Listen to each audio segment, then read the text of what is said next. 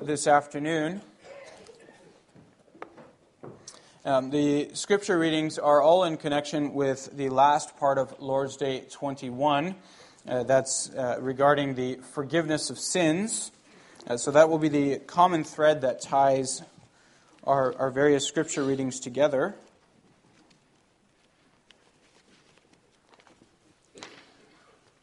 And I want to focus particularly, I'll draw your attention to it now, on the way that the forgiveness of sins is a covenant promise. And what I mean by that is it's a promise that's attached to God's relationship with His people, to them belonging to God. We want to see that in these various scripture readings. Our first reading comes from Jeremiah chapter 31. Jeremiah 31, we'll read verses 27 through 34.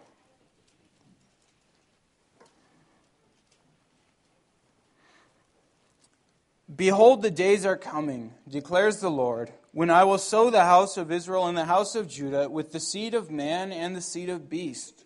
And it shall come to pass that as I have watched over them to pluck up and to break down, to overthrow, destroy, and bring harm, so I will watch over them to build and to plant, declares the Lord. In those days they shall no longer say, the fathers have eaten sour grapes and the children's teeth are set on edge, but everyone shall die for his own iniquity. Every man who eats sour grapes, his teeth shall be set on edge. Behold, the days are coming, declares the Lord, when I will make a new covenant with the house of Israel and the house of Judah, not like the covenant that I made with their fathers on the day when I took them by the hand to bring them out of the land of Egypt, my covenant that they broke, though I was their husband, declares the Lord. For this is the covenant that I will make with the house of Israel after those days, declares the Lord. I will put my law within them, and I will write it on their hearts, and I will be their God, and they shall be my people. And no longer shall each one teach his neighbor and each his brother, saying, know the Lord, for they shall all know me, from the least of them to the greatest, declares the Lord. For I will forgive their iniquity, and I will remember their sin no more. So far from Jeremiah, let's turn now to the book of Acts. Acts chapter 13.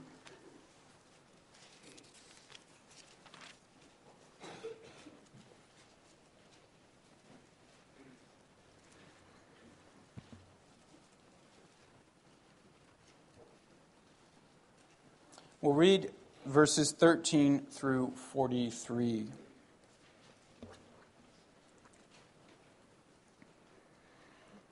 Now Paul and his companions set sail from Paphos and came to Perga in Pamphylia. And John left them and returned to Jerusalem. But they went on from Perga and came to Antioch in Pisidia. And on the Sabbath day they went into the synagogue and sat down.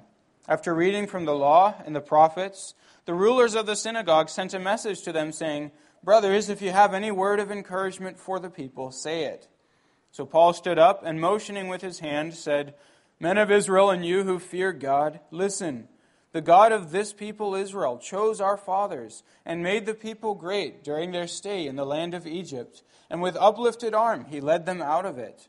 And for about 40 years he put up with them in the wilderness. And after destroying 7 nations in the land of Canaan, he gave them their land as an inheritance. All this took about 450 years, and after that he gave them judges until Samuel the prophet. Then they asked for a king, and God gave them Saul, the son of Kish, a man of the tribe of Benjamin, for 40 years.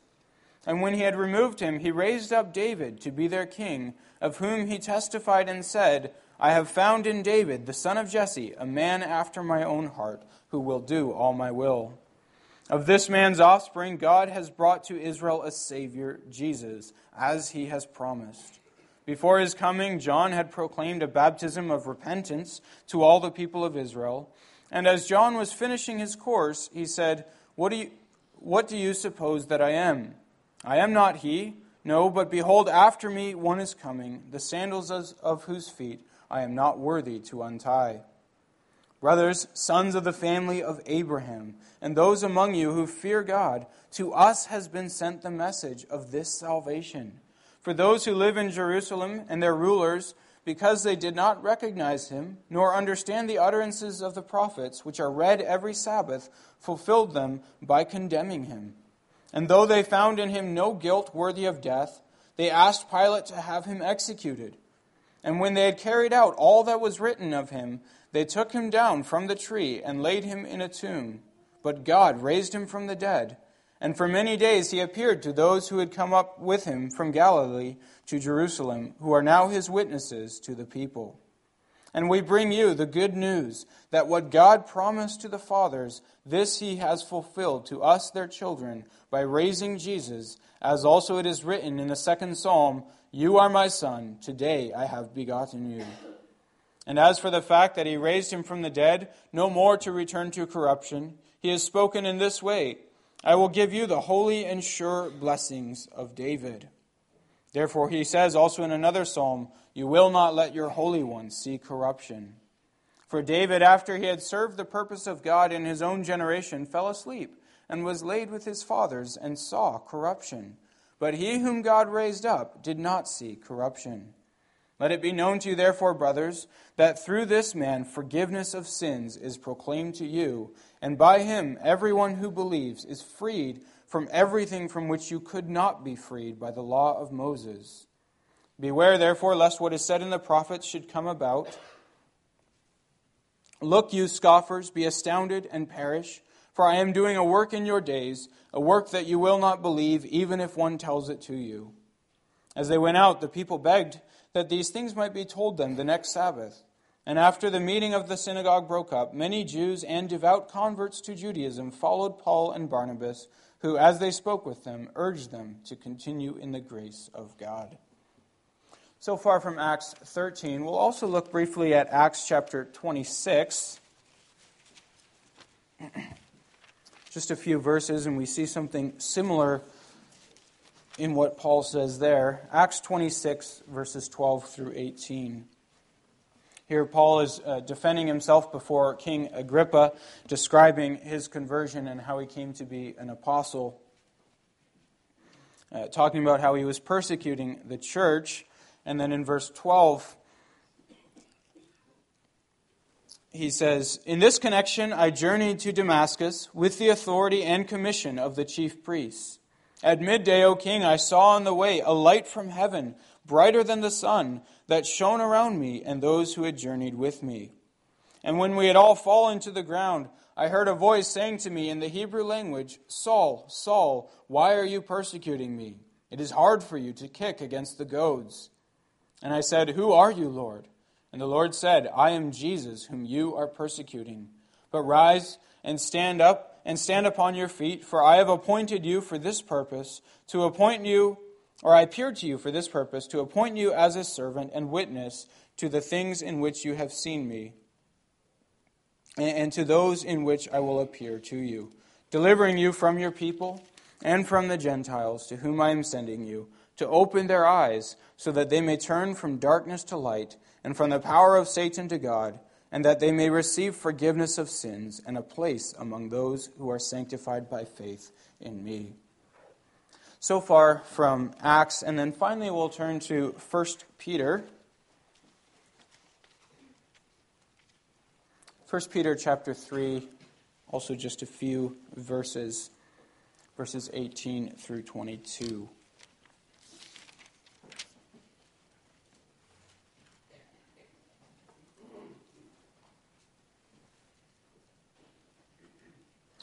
"For Christ also suffered once for sins, the righteous for the unrighteous, that he might bring us to God, being put to death in the flesh, but made alive in the Spirit, in which he went and proclaimed to the spirits in prison, because they formerly did not obey when God's patience waited in the days of Noah, while the ark was being prepared, in which a few, that is 8 persons, were brought safely through water. Baptism, which corresponds to this, now saves you, not as a removal of dirt from the body, but as an appeal to God for a good conscience through the resurrection of Jesus Christ, who has gone into heaven and is at the right hand of God, with angels, authorities, and powers having been subjected to him." So far, the reading of God's word. As we reflect on all that we've read, let's sing together from Psalm 102, stanzas 1 and 5 through 8.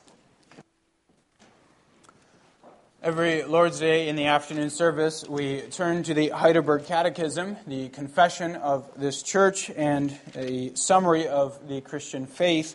We find ourselves this week for one last Sunday in Lord's Day 21, the very end of Lord's Day 21, question answer 56. There the question is, what do you believe concerning the forgiveness of sins? I believe that God, because of Christ's satisfaction, will no more remember my sins, nor my sinful nature, against which I have to struggle all my life, but will graciously grant me the righteousness of Christ, that I may never come into condemnation. So far, the Heidelberg Catechism.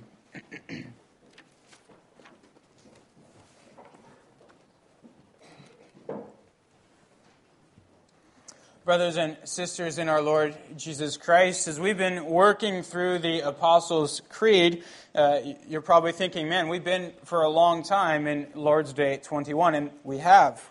We spent several weeks on the doctrine of the church, what it means, why it matters. And now at the end of that study, we find ourselves at this very short phrase, I believe in the forgiveness of sins. Now, this article has, as small and almost unnoticeable as it might be, it has a surprisingly important history in the Apostles' Creed. So first of all, just a moment of history on the Creed. The Apostles' Creed originally developed out of the form for baptism in the ancient church. The Lord Jesus commanded the disciples to baptize in the name of the Father, Son, and Spirit. And what would happen is when someone was baptized, here I'm thinking of an adult convert, they would be brought forward and they would be asked, do you believe in God the Father? And they would say, I do. And then they would be immersed. And when they came out, they would be asked again, do you believe in God, in Jesus Christ, God's only Son? They would say again, I do. And they would be baptized again. On the third question, though, they would be asked, do you believe in the Holy Spirit and the forgiveness of sins? And they would say, I do, and be baptized again. So, right from the very beginning, this article was part of the most ancient baptism formula that we know of. It was there in the Apostles' Creed before the Apostles' Creed was even in full existence as we know it today. It's right from the beginning. Now that's important for us to observe because it tells us something about what was meant by this phrase, I believe in the forgiveness of sins. It isn't just a profession of faith in the idea that God forgives sins. It wasn't just a declaration that, in the abstract, I believe in the forgiveness of sins, but rather it was a confession made on the part of the one being baptized. I believe that in this baptism, my sins are being washed away. I believe in the forgiveness of my sins, as is being shown in this moment. And that's interesting because then we recognize right from the apostles' days themselves, the forgiveness of sins is always something that was tied to the moment of baptism. There's a connection between these two things.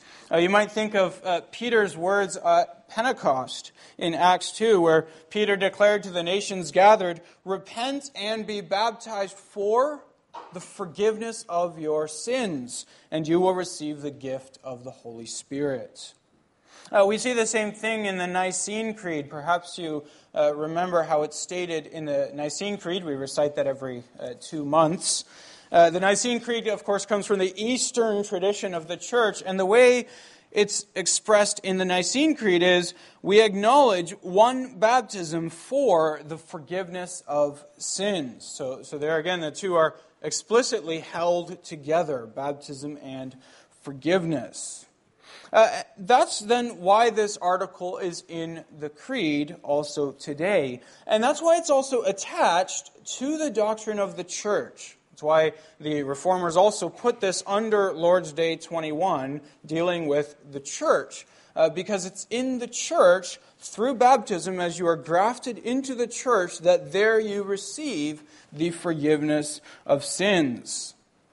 So that's what this article is declaring. We believe in the forgiveness of sins, which we receive in our baptism. Now, that leads to some challenging questions, and I want to work through those this afternoon. First of all, is it right? Is it right to draw such a strong connection between baptism and forgiveness of sins? Does Scripture make that connection? And are there dangers in that? Does it lead to a sort of ritualism? We see this in other traditions where baptism is treated superstitiously as a way of obtaining forgiveness. Now, are we suggesting the moment the water touches the baby that its sins are forgiven automatically? That's one question. Is it proper to draw that kind of strong connection? Secondly, we all know that baptism is no absolute guarantee of final salvation. We know that because we know of individuals who've grown up having been baptized and walked away from that baptism. That being the case, how do we work that out? If we are tying these two together, baptism and forgiveness, how do we understand that? And then thirdly, a related question is, how do you know that you have the forgiveness of sins? You know, if the article is saying, I believe in the forgiveness of sins, and it's not just in the abstract, but it's, I believe that my sins are forgiven, it's worth asking the question, how do you know?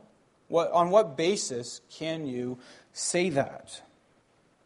Now, in answer to the first question, is it right to tie forgiveness to baptism? We can turn to Scripture. We've already seen from the Apostle Peter on the day of Pentecost, repent and be baptized for the forgiveness of your sins. So there it's clearly a baptism for or unto forgiveness. And that scripture text is far from alone. There are a great deal of other texts that make the same connection. We read earlier from 1 Peter chapter 3, where Peter even says, baptism saves you. Now, we'll talk about that in a moment. What does Peter mean by that? But clearly, he makes a connection between being baptized and being saved, being forgiven of your sins. Well, to understand this, we need to recognize the New Testament is written in an Old Testament world. The New Testament's written in an Old Testament world. And in the Old Testament, the forgiveness of sins is a covenant promise. That's what we hopefully saw in some of our readings. It's a promise that's attached to the covenant.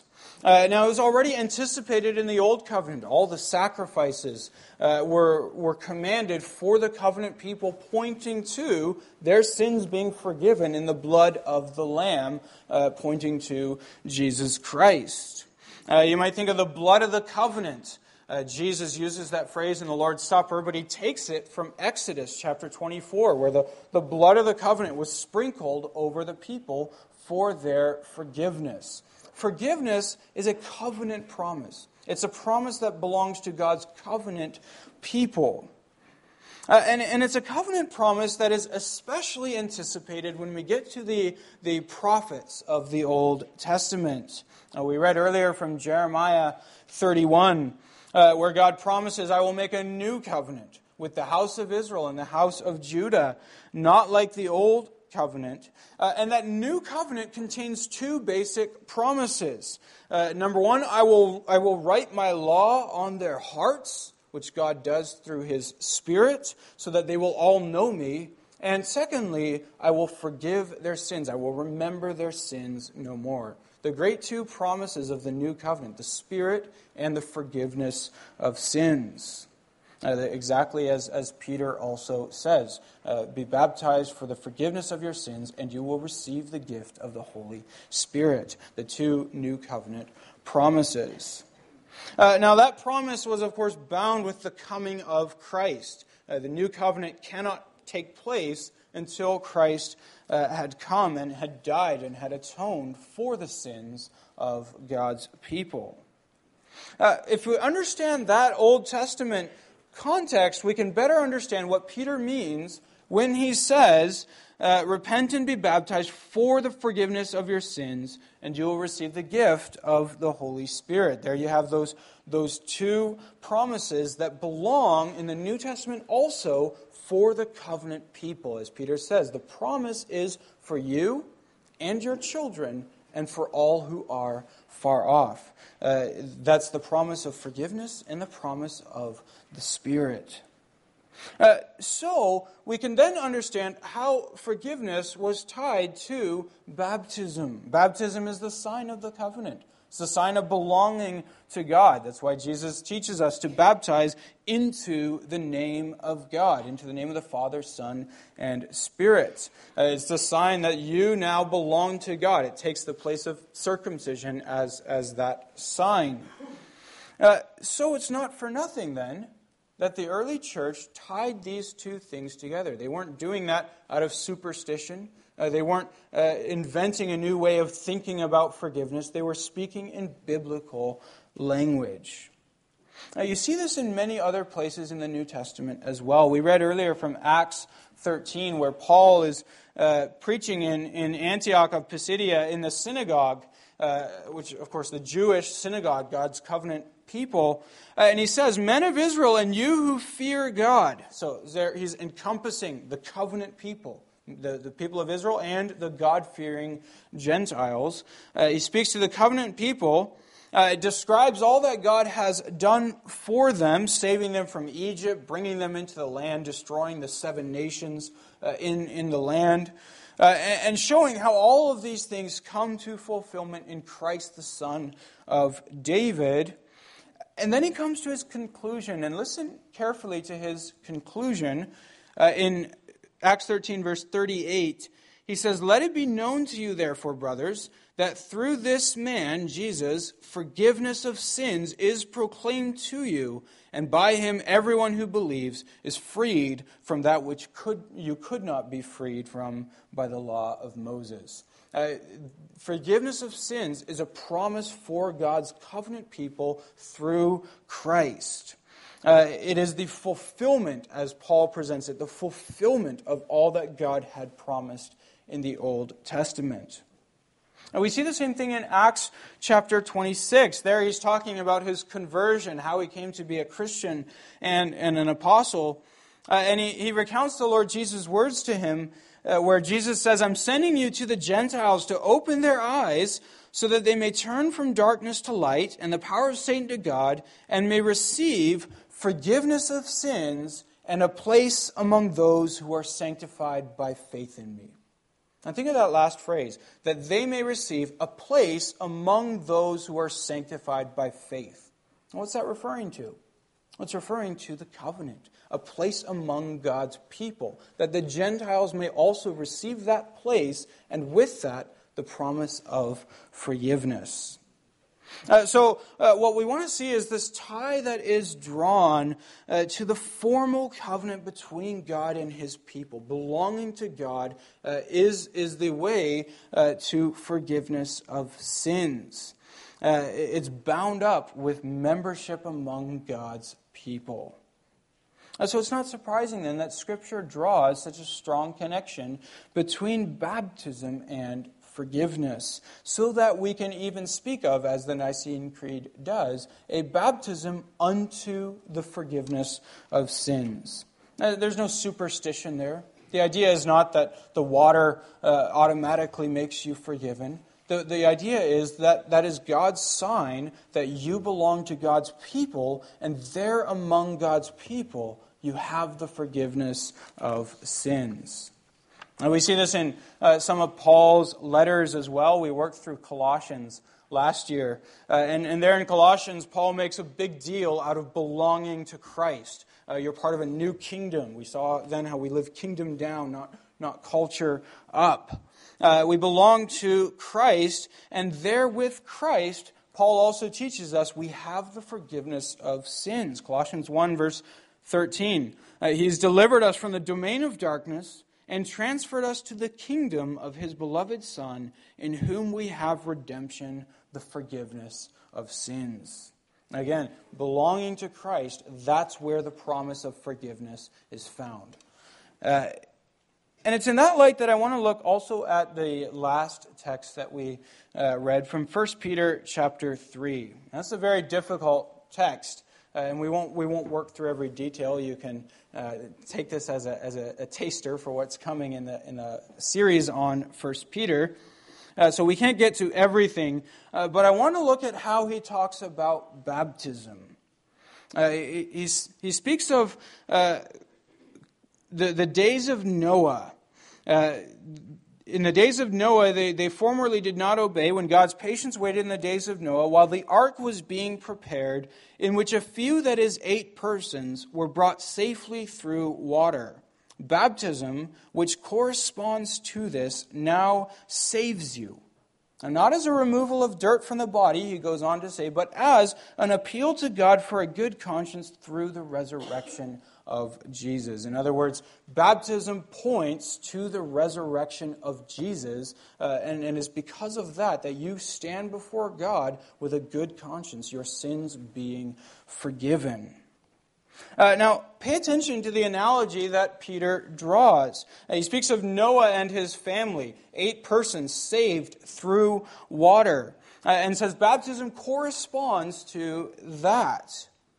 So what's the idea? Well, the idea is the ark in which Noah and his family dwelt for those days was the place of safety. It was the place of salvation. If you were on the ark, you could say, I am saved. Even though the flood waters weren't gone, you were in a place of safety. We can say the ark was the salvation of Noah and his family. Peter says baptism is like that. It's the place of salvation. You're added to God's people. You belong in God's covenant. And there you have the forgiveness of your sins. Now, that is strong language, isn't it? I wonder how many Protestants anyway today could get away with that kind of language to say baptism saves you. And we recognize, there's dangers in speaking that way. But what Peter is saying, and what the Holy Spirit, of course, is saying through him, is baptism, like the ark, is the place where you are safe. It's the place where you are saved from your sins. Now, Peter does very quickly go on to make sure you don't get the wrong idea. He says, it's not like water. It's not the water that has any power in itself. Water just removes dirt from the body. That's all that water by itself can do. You can bless it with a priest, and it will still do the same thing. It's just water. But in baptism, it symbolizes something much greater. It speaks to the resurrection of Christ, by which we are brought through death to new life in God's people. So I'll say it once more then. It's not for nothing that the earliest Christians, at the hour of their baptism, expressed it this way: do you believe in the Holy Spirit and the forgiveness of sins? And then they said, I do, and were baptized. The forgiveness is attached to that baptism. Now that leads us to the second question we want to investigate. Is baptism then a guarantee that one has the forgiveness of sins? Because we all know counter examples, don't we, where someone was baptized and strayed from the faith. So it cannot be a guarantee, we would be quick to point out. Well, again, the analogy that Peter gives us of the ark is a helpful analogy. On the one hand, yes, baptism, like the ark, is the place of safety, the guarantee of salvation, as long as you're on the ark. As long as you're living there on the ark, you are safe. Noah and his children could affirm with all confidence, I'm saved, I'm safe. We've been delivered. The ark was the sure guarantee of that salvation. But that obviously doesn't mean that Noah or one of his sons could not have jumped off the ark, just like one can abandon and break the covenant. And if they did, of course, they most certainly would have perished. Well, so it is with baptism. It's given to you as the sure sign of your salvation. If you are here, if you are in the covenant, you are safe. You're in the place of God's safety. You do not have to fear God's judgment. But that doesn't mean it's not possible to jump overboard, to forsake the covenant. And of course, those that do most certainly will perish. And acknowledging that does not detract in any way from the safety of that covenant place. When we say, I believe in the forgiveness of sins, we can say that with confidence that that's something I have. That's something God has given me and I possess.